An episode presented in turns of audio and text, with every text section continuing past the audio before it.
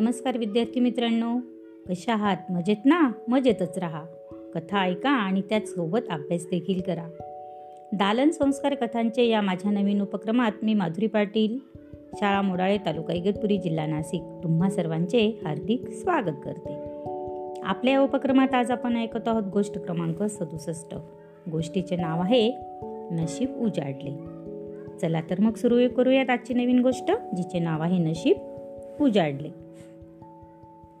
फार फार वर्षापूर्वीची गोष्ट आहे. एका खेड्यात एक फार दरिद्री माणूस राहत होता. त्याला वेळेवर जेवणही मिळायचं नाही. त्याच्याकडे कोणी लक्षही देत नव्हते. शेवटी तो आपले नशीब आजमावे म्हणून जवळच्या शहरात जाण्यासाठी निघाला. त्याने आपल्याबरोबर शिजवलेले तांदूळ घेतले होते. म्हणजेच काय घेतला होता? भात. बघा मुलांना तो शिजवलेला भात घेऊन कुठे गेला? जवळच्या शहरात. आणि कशासाठी गेला? स्वतःचं नशीब आजमावण्यासाठी तो शेजारच्या राज्यात पोहोचला. तिथला राजा आणि नागरिक खूप दुःखी होते. कारण त्या राज्यात एका हत्तीने व एका सिंहाने फार धुमाकूळ घातला होता. त्यांना ठार मारण्यासाठी खूप प्रयत्न झाला पण त्या राजाला यश मिळाले नाही. ही परिस्थिती पाहून तो दरिद्री माणूस देखील घाबरून गेला. आणि तिथून तो परत निघाला. वाटेत एक जंगल लागले. थोड्या वेळाने त्याला खूप तहान लागली कारण तो चालून चालून थकला होता.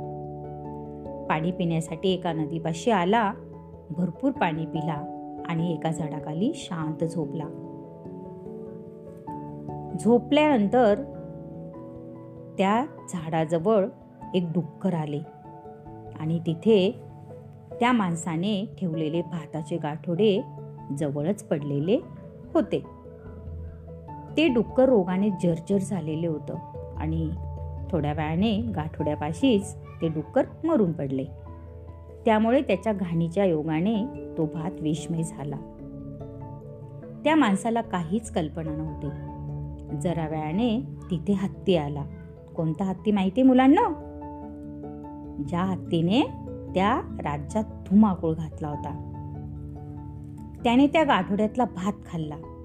तो विषारी झाल्याने हत्तीने चित्कार केला आणि हत्ती ताबडतोब मरण पावला. तो माणूस जागा होऊन हा चमत्कार पाहत होता. काही शिकाऱ्यांनी ही बातमी राजाला कळवली.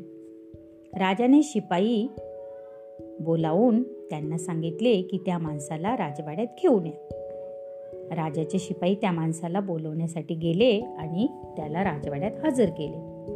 राजाने त्या माणसाचे अभिनंदन केले आणि त्याला म्हणाला तू मोठा पराक्रमी दिसतोस. आम्हाला त्रास देणारा हत्ती तू मारलास. आता तू तो सिंह मारून दाखव म्हणजे मी तुला खूप मोठे बक्षीस देईन. त्याला आश्चर्य वाटले पण त्याने राजाला खरी हकीकत सांगितली नाही. आता सिंहाला मारण्याची जबाबदारी त्यांनी घेतली आणि तो परत जंगलात निघून गेला. जंगलात गेल्यावर एका झाडावर बसला आणि आरडाओरडर सुरू केली. त्याची आरडाओरडर ऐकून झाडावरचे पक्षी घाबरून तिथून उडून गेले. तेव्हा तो आरडाओरड सिंहाने देखील ऐकला आणि सिंह तिथे आला. त्याने त्या झाडावर बसलेल्या माणसाला विचारले तू तिथे काय करतोस आणि हे सारे पक्षी का उडून लावलीस? सिंहाला पाहून माणसाची गाळण उडाली. पण स्वतःला सावरून तो म्हणाला वनराज अहो मी त्यांना त्यांचे गाणे शिकवत आहे. मग मला शिकव की सिंह म्हणाला. छे छे मला तुमची भीती वाटते. तुम्ही मला मारून टाकलं तर? सिंह म्हणाला मुळीच नाही. तू माझा गुरु झालास तर मी तुला कसं मारेन? नाही नाही माझा विश्वासच बसत नाही. तू स्वतःला पक्क बांधून घेतलं तर मी तुला गाणं शिकवतो. असं तो माणूस म्हणाला. ठीक आहे टाक तुझा दोर खाली. मी स्वतःला दोरांना आवळून घेतो. तू गाठ मार पण काही करून मला पक्ष्यांचं गाणं शिकव. त्या माणसाची भीती नष्ट झाली. तो झाडावरून खाली उतरला आणि दोरांना आवडून त्याने गाठ मारून सिंहाला पक्के जायबंदी करून टाकली.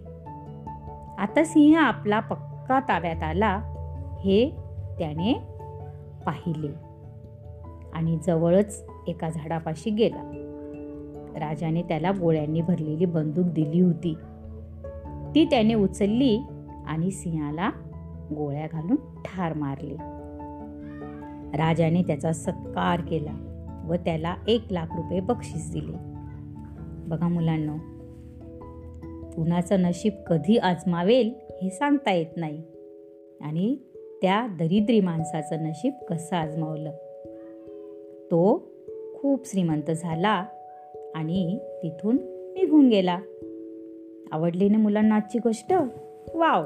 चला तर मग उद्या पुन्हा भेटूया अशाच एका नवीन गोष्टीसोबत आपल्या लाडक्या उपक्रमात ज्याचे नाव आहे दालन संस्कार कथांचे. तोपर्यंत धन्यवाद!